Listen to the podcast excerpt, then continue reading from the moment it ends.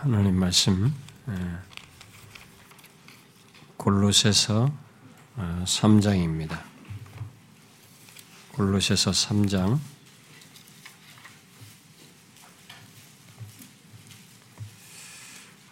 골로새서 3장 음, 음, 3절 4절인데요. 우리 1절부터 4절까지 한 절씩 교독해서 읽어봅시다. 그러므로 너희가 그리스도와 함께 다시 살리심을 받았으면 위의 것을 찾으라. 거기는 그리스도께서 하나님 우편에 앉아 계시느니라. 위의 것을 생각하고 땅의 것을 생각하지. 이는 너희가 죽었고 너희 생명이 그리스도와 함께 하나님 안에 감추어졌습니다. 우리의 생명이신 그리스도께서 나타나실 그때 너희도 그와 함께 영광 중에 나타나시리라.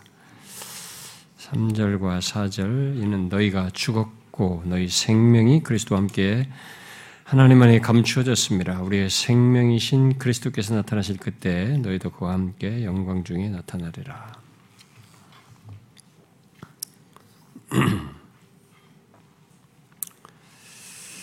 음,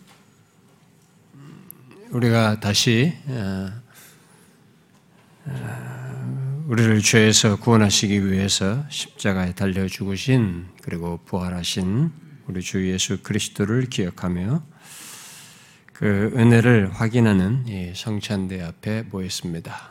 음, 제가 항상 이 성찬을 참여하면서 얘기하지만 예수 믿는 우리들에게 있어서 가장 그, 어, 그 은혜로운 시간이기도 합니다. 이게 직접 듣는 말씀을 통해서 어, 하나님의 계시가 우리에게 비추이고 성령께서 감화 감동하시는 것을 통해서 은혜를 받는 시간이기도 하지만 어, 성경의 가장 핵심적인 그리스도의 죽으심을 이렇게 상기하면서 또 그것을 가시적으로 이렇게 떡과 잔이라는 것을 통해서 봄으로 확인하는 시간이어서 가장 참 우리에게 은혜로운 그런 방편이죠. 그런 시간입니다. 그래서 이 시간이 또 우리들에게 한 번 한 번 주어질 텐데 여러분들이 몇 번을 더 갔다가 주님 앞에 갈지는 몰라도 우리가 이렇게 성찬이 주어질 때마다 그 기회가 매번이 귀한 줄 알고 어, 믿음으로 어, 참여할 수 있기를 바랍니다. 아, 우리들은 모두 어, 인생을 살면서 음, 특히 그리스도인으로서 살면서 어, 우리의 감정을 뒤흔드는 수많은 일들을 겪으며 삽니다. 아, 또 다양한 환경과 조건, 우리의 믿음을 흔드는 그런 것들을 경험하면서 삽니다. 그때마다 예수 믿는 우리는 다른 길이 없습니다. 그런 것을 겪을 때 하나님께로 나와서 주님을 찾고 구하면서 또 주님의 말씀을 붙들며 그런 어, 흔드는 순간 어, 위기들을 어, 이기며 지납니다.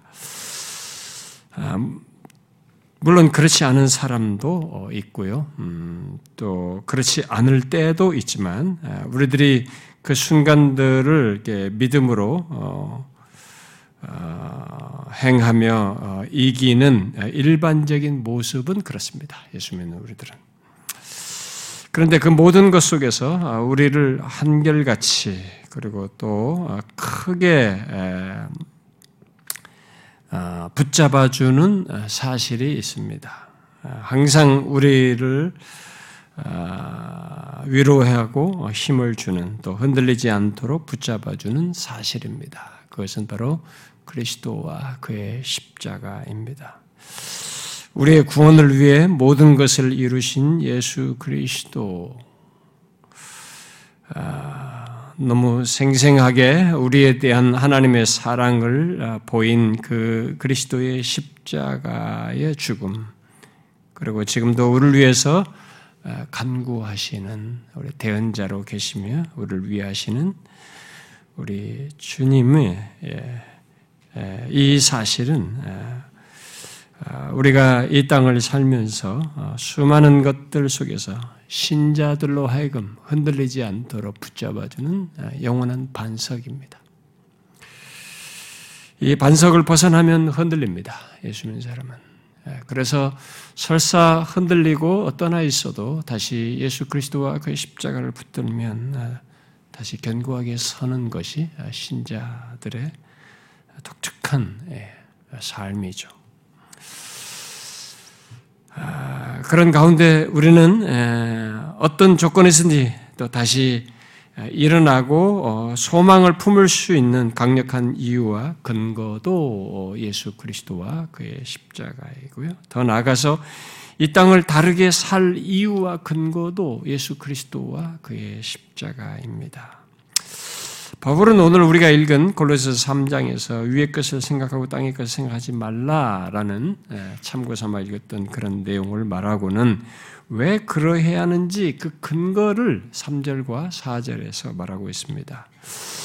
그것은 예수 믿는 우리들이 그리스도와 함께 죽었고 또 우리의 생명이 그리스도와 함께 하나님 안에 감춰졌을 뿐만 아니라 우리의 생명이신 그리스도께서 나타나실 때 음? 나타나실 그때 우리도 어, 그와 함께 영광 중에 나타나실 나타나게 될 것이기 때문이다라고 말하고 있습니다. 어, 우리가 이 세상을 어, 그살때 살면서 우리들이 가지고 있는 이 모든 것의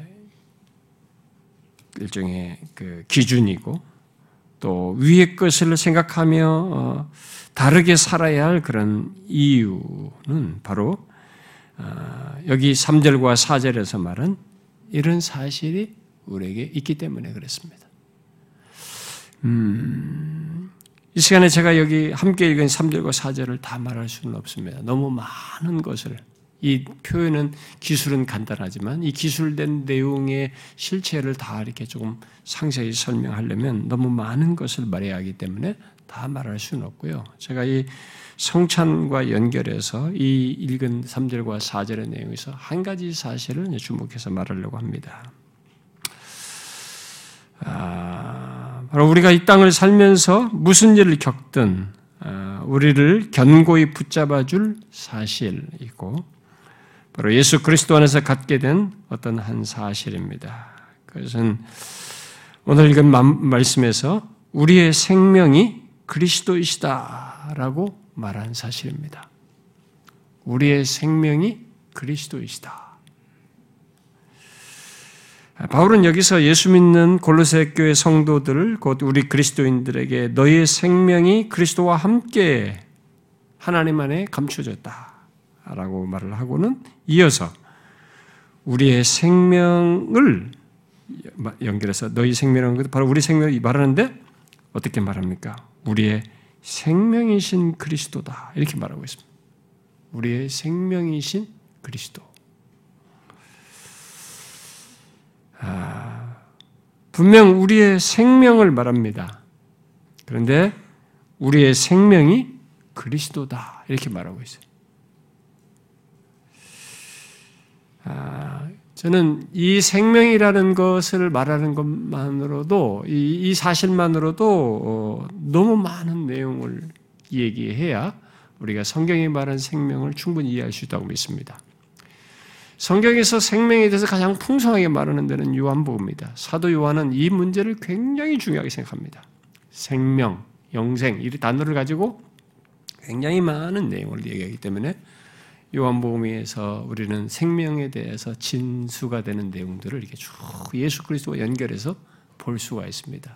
여러분들이 요한복음 읽을 때 생명이라는 단어를 가지고 예수 그리스도와 연결해서 그 말이 나오는 것을 쭉 매치시켜 가면서 읽어보면 아, 굉장히 황홀해져요. 아주 부유해집니다.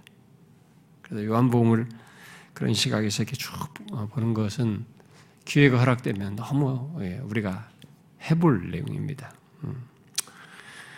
아, 그래서 그 요한복음에서 말하는 그 풍성한 내용들이 있지만 이 사도 바울이 여기서 요한이 말하는 그런 것에 해당하는 것이에요. 네, 그 내용을 여기서 간단하게 말을 하는데 우리의 생명이 그리스도다 이렇게 말하고 있습니다. 이 내용이 너무 많은 걸 담고 있는 거예요. 요한복음이 말하는 그 풍성한 내용이 이 한 문구에 이 문구로 다 표현될 수 있을 만큼 다 담겨져 있습니다. 아, 그래서 제가 단순히 이제 이 사실만 예, 우리의 생명이 그리스도시다는 사실만 이 성천과 맞물려서 좀 연결해서 말하고 싶은데요. 자, 먼저 이 생명이라는 것을 여기서 말하는 생명이라는 것을 한번 생각해 봅시다. 여러분 여기서 생명이 무엇을 말할까요? 여기서 말하는 생명은 무엇을 말할까요?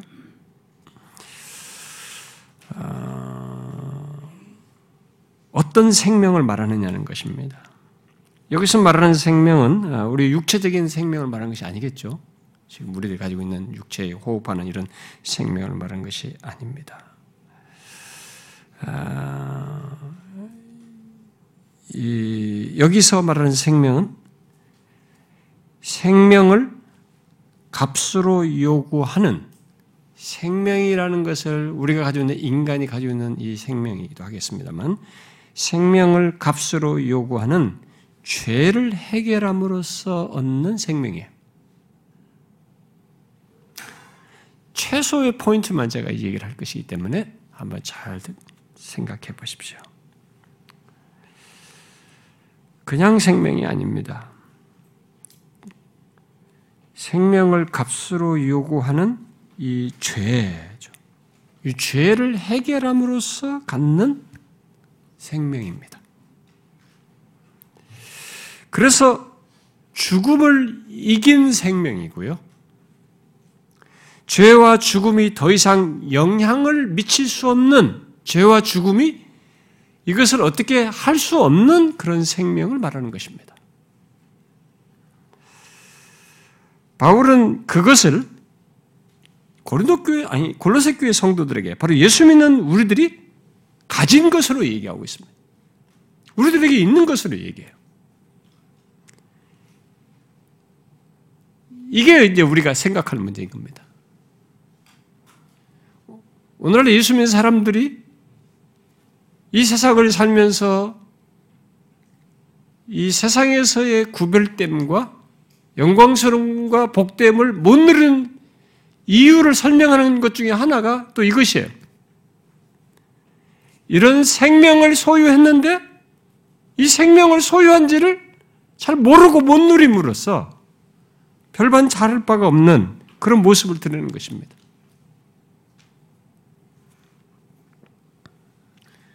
그래서 질문이에요. 여러분은 자신이 이런 생명을 가졌다는 것을 아십니까? 예수를 믿는 사람에게는 이 생명이 있는데, 여러분 자신에게 이런 생명이 있다는 것을 아십니까? 어떤 사람은 교회를 오래 다녀도 이 생명을 잘 모릅니다. 더 많은 사람들은 이런 생명을 교회에서 배우고 들어도 못 누려요. 못 누리는 사람이 많습니다.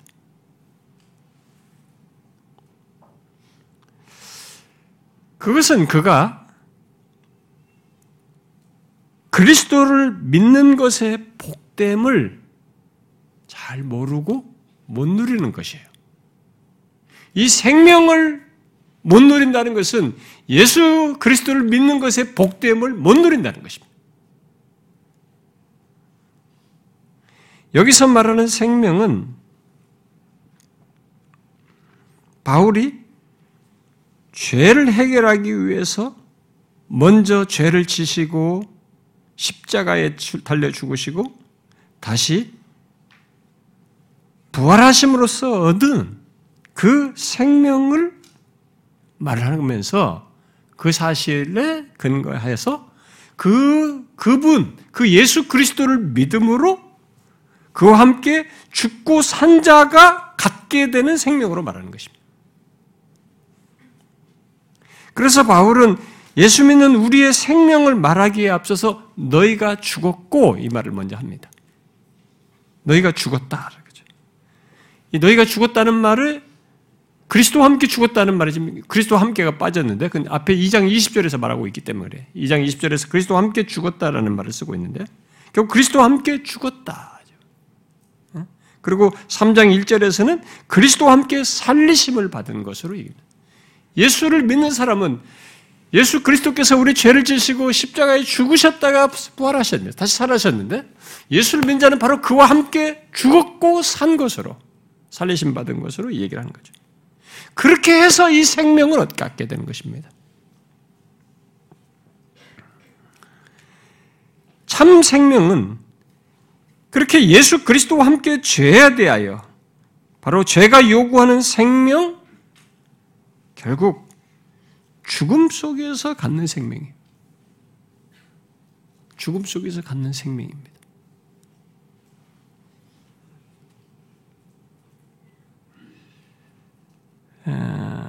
그래서 반드시 죄에 대한 죽음이 있어야 얻는 생명이에요. 죄에 대한 죽음이 없는 없으면 여기서 말하는 이 생명은 관계가 없어요. 이 죄를 해결함으로써 얻는 죄와 사망이 더 이상 영향을 못 미치는 이 참 생명, 영원한 생명을 얻지 못합니다. 관계가 없게 돼요. 반드시 죄에 대한 죽음이 있어야 얻는 생명입니다.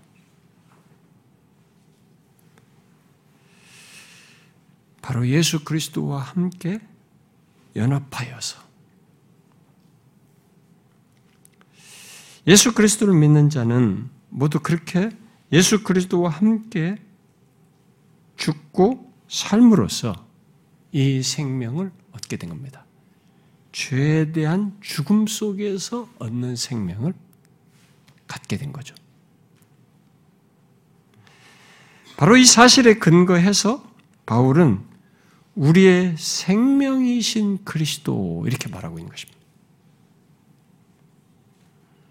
우리의 생명과 그리스도를 동일시하고요. 동격으로 지금 얘기하고요. 동일시하고 있습니다. 우리의 생명과 그리스도를 동일시해서 우리의 생명이신 그리스도 이 표현으로 그렇게 말하고 있는 거죠. 이것은 굉장히 중요한 내용입니다. 우리와 그리스도를 지금 동일시하고 있다는 것이. 그리스도께서 자신의 생명을 우리에게 나눈다라는 것 정도로 말하고 있는 게 아니에요. 뭐 그런 성격도 설명도 얼마든지 말할 수 있습니다. 그런 내용도 당연히 내포되어서 말할 수 있는 내용이에요. 그런데 여기서는 아예 우리의 생명이 바로 그리스도다. 이렇게 말하고 있는 거죠. 지금, 지금은, 그런데 이 사실이 지금은 하나님 안에서 감추어져 있어요. 하나님 안에 감추어져 있는 우리의 생명입니다. 현재 시제로는. 이 땅에 있는 동안은. 그렇지만 더 중요한 사실은 지금부터 갖고 있는 생명이 지금부터 갖고 있는 그 특별한 생명입니다. 그리고 장차 그리스도와 함께 영광 중에 나타날 우리 자신과 우리가 가진 생명이 실체가 완전한 실체가 장차 예, 나타나겠는데 그 실체를 바로 그리스도로 말하고 있는 것입니다. 우리가 갖고 확연하게 드러날 그 우리의 생명의 실체를 바로 그리스도로 말하고 있는 것입니다. 너무 철학적이에요? 이런 참 생명은 그리스도로 아니면 설명을 할 수 없어서 그렇습니다. 죄를 이긴 생명은 죄를 지시고 십자가에 달려 죽으신 예수 그리스도와 연합되어 있고 그분을 소유한 존재일 때만 결국 그 생명이신 그분이 있을 때만 이 생명을 말할 수 있어서 그런 거예요. 달리 말할 수가 없습니다. 아, 여러분들은 여기서 예, 우리의 생명이신 그리스도로 이렇게 말한 것, 이것에 대해서 설명을 들어도 이 실체의 이해에 접근하는 데는 상당한 한계를 가질 수 있습니다. 그리고 이해 깊이가 각각 조금씩 달라질 수도 있어요. 그러나 묵상은 이런 것을 많이 해봐야 됩니다. 이런 내용을 많이 묵상하는 겁니다. 그것이 하나님을 아는 지식에 도움이 되는 거죠. 여기서 예수 믿는 우리와 그리스도를 동일시한 것을 잘 주목해야 됩니다. 우리의 생명이신 그리스도라는 걸 통해서. 나의 생명, 결국 나라는 존재를 그리스도와 동일시하고 있습니다. 예수 믿는 나죠. 이것을 장차 영광 중에 그렇게 된다라고 말하지 않고 그리스도와 나의 동일시 이것을 나중에 너희들이 영광스러운 나라에 이르게 되면 그렇게 된다라고 말하지 않고 지금부터라고 말하고 있어요. 지금부터이며 지금 하나님 가려진 것으로 하나님 안에 감춰진 것으로 얘기하고 있습니다.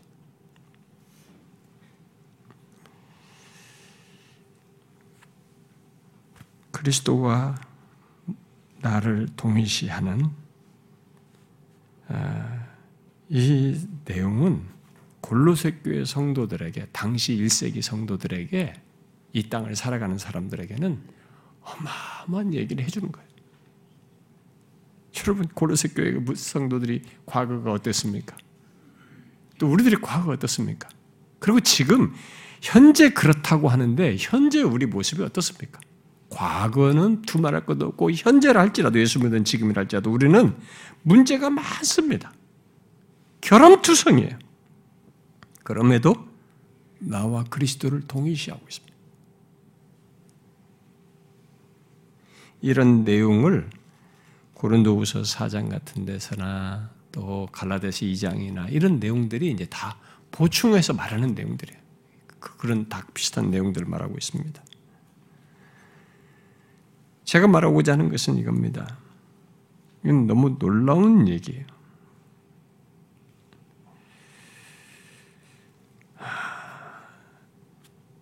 이, 여러분, 여러분과 저를 그리스도와 통일시하여 이렇게 그런 존재로 우리의 생명이 그렇다고 이렇게 말하는 것에 대해서 이해하시겠습니까? 예수 믿는 자의 생명은 그리스도입니다. 나와 그리스도를 동일시하는 것입니다. 나라는 존재의 최상을 얘기하는 겁니다. 그래서 그리스도께서 우리를 위해서 쉬지 않고 중보하시는 겁니다. 그리스도와 함께 안침받은 것으로 얘기를 하면서 우리의 현재 지위라 신분도 그런 존재이기도 하지만 이 땅을 살아가면서 있는 우리를 중보하셔요. 하나님 우편에 계신 그리스도께서. 우리를 동정하십니다. 그리고 우리가 죄를 범할 때도 그리스도는 동일시된 존재로 아파하십니다. 그래서 대언하셔요. 요한일서 2장 2절대로. 대언하십니다. 이 시간에 우리들이 떡과 잔을 받을 때 그것을 보는 것입니다. 그리스도께서 십자가에 달려 죽으시고 부활하실 때, 이, 그의 몸과 살, 살과 피를, 이게 그렇게 해서 죽으시고 부활하신 것이 결국 우리에게 생명이고 바로 우리의 생명이 그 그리스도다라고 하는 것을 떡과 잔을 통해서 확인하는 것입니다. 예수 그리스도가 요한복음 14장에서 말한 것처럼 주님께서 뭐라고 했습니까? 나는 부활이요 생명이니 그랬습니다. 우리의 생명은 바로 그러하신 그리스도인 겁니다. 그분이 우리와 연합되어 있고 우리가 소유하여서 우리가 죄에 대한 죽음 속에서 얻는 생명, 다시 죄와 사망이 영향을 미치지 않는 생명을 소유한 것입니다. 예수 믿는 사람이 그런 모습이에요. 근데 이 사실을 너무 못 누려요. 사람들이. 어쩌면 어떤 사람들은 안 믿는지도 모르겠어요. 교회를 다니는데. 그건 너무 이상한 겁니다.